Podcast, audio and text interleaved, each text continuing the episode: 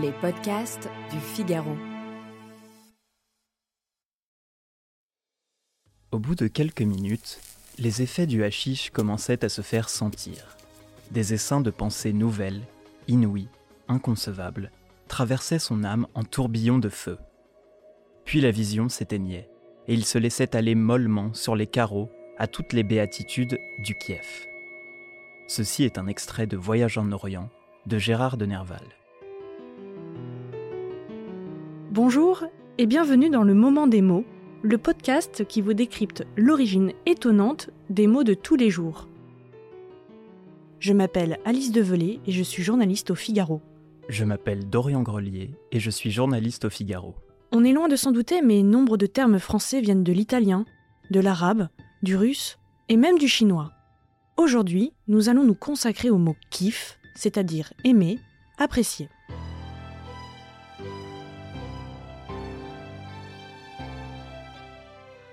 Ça va peut-être vous étonner, mais Napoléon a prononcé le mot kiff.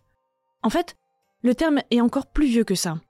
Il est attesté dès le XVIIe siècle en France sous la forme de kiff, kaif ou encore kaif. À cette époque, la littérature est essentiellement composée de récits picaresques de la Renaissance, des histoires qui permettent aux lecteurs de se plonger dans les mœurs de leur temps.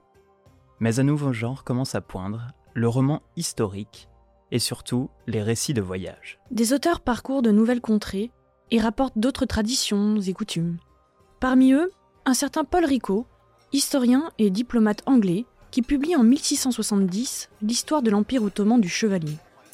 En fait, c'est le récit de ses aventures à Constantinople où il n'était pas inhabituel de se mettre dans le kaif, c'est-à-dire se mettre bien après avoir bu un bon verre de vin. Le mot issu de l'arabe maghrébin kif désigne alors le plaisir, la joie et même le plaisir de la bonne chair. Au XVIIe siècle toujours, il est encore limité aux liquides alcooliques. Au XVIIIe siècle, il s'ouvre à la consommation de substances capables de provoquer un sentiment d'ivresse ou de félicité factice.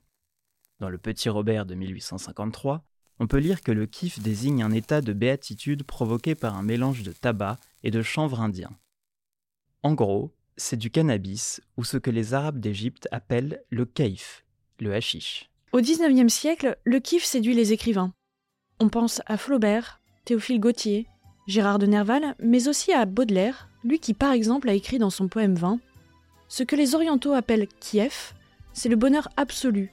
Ce n'est plus quelque chose de tourbillonnant ou de tumultueux, c'est une béatitude, calme et immobile, tous les problèmes philosophiques sont résolus. Toujours au XIXe siècle, Bonaparte milita pour faire interdire une certaine herbe nommée hashish qui provoquait le Kiev. Ce n'est qu'à partir des années 1990 que le verbe kiffer apparaît dans le sens de prendre du plaisir, aimer. Il intègre le dictionnaire Larousse illustré 20 ans plus tard, en 2014. Vous vous en doutez, kiff n'est pas le seul mot arabe à avoir investi la langue française. Il y a aussi l'abricot, la jupe, le seum, le wesh qui vient de l'expression weshrak, comment vas-tu? Toute cette aventure a commencé en fait il y a bien longtemps. Tout d'abord avec les croisades, qui ont apporté quelques mots, mais qui n'ont pas envahi le lexique quotidien. Il y a eu ensuite les termes des savants à Cordoue, qui nous ont donné l'alchimie, l'algèbre ou le zénith. Puis il y a eu le commerce. On a ainsi pu mettre dans notre panier des aubergines, des artichauts, de l'estragon. Et la littérature a joué un grand rôle également, nous en avons parlé, mais aussi l'histoire avec la colonisation et la décolonisation. Aujourd'hui, la musique, et le rap notamment, perpétuent ce grand flux continu de mots arabes.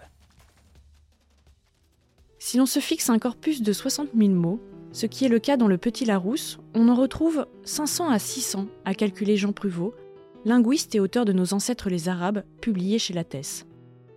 Si on prend par contre un corpus de 100 000 voire 150 000 mots, on se retrouve avec du vocabulaire de spécialité, la médecine, la flore.